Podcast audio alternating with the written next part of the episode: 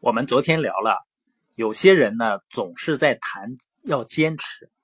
啊，要有毅力，却从来没有持续的做好一件事儿。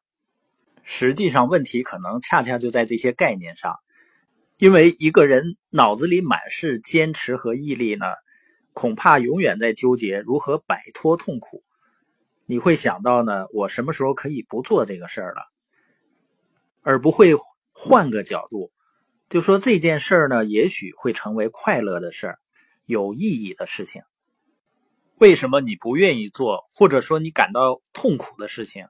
不大可能做好，也不大可能做成呢？因为我们的大脑啊，有遗忘痛苦的功能。我们回想一下过去的痛苦，估计呢，能想起来的并不多，而且时间越久呢，记忆就越模糊。除了时间之外啊，痛苦的程度也会决定我们的遗忘功能。就是越痛苦的事情，我们通常呢遗忘的越快，这也是大脑为了保护我们所进化出来的功能。所以我们就知道为什么我们感到痛苦的事情做不好了吧？因为人啊，不论是学一个知识还是打磨一个技能，本质上呢都是要在我们的大脑里留下痕迹。但是呢，从开始的时候你就给它赋予了太多的痛苦，那你的大脑呢，自然会想方设法帮你抹掉这部分记忆。所以呢，想要不放弃呢，首先就是不要给自己痛苦的暗示。那给自己什么暗示吗？第一个呢，就是我们昨天说的，不管你做什么事儿，在开始之前，我们都要想尽一切办法，为这件事儿赋予重大的意义，甚至呢，多重的重大意义。所以联系前面呢，我们为什么说实现财务自由的核心是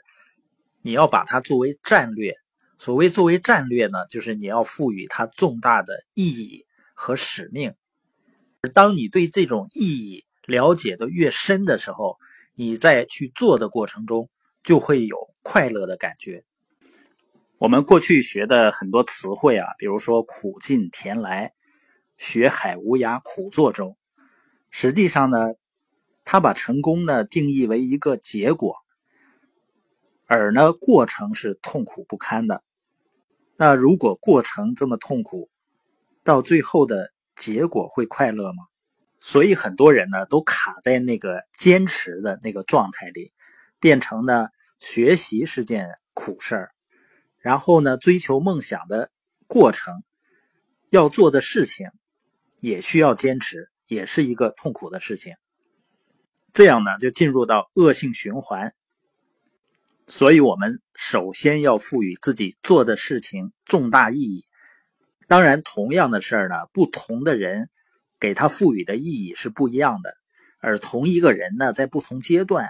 赋予一件事情的意义也是不一样。那最重要的是呢，不要把我们的关注点放在努力啊坚持上，而是要找到当下这件事情对自己最重要的意义。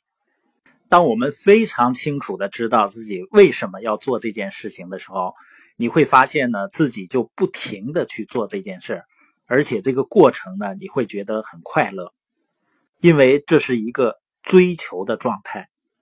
那除了我们做一件事情要为它赋予很多的意义之外呢，我们还要想尽一切办法为如果我不做这件事情，那会有什么负面的问题？拿出来呢，一张纸去罗列出来。因为害怕损失呢，也会促使我们不断的去行动。比如我们书友会的书友们，在我们听播音的过程中呢，或者听完播音以后，我们鼓励大家呢，要分享一下自己的感受。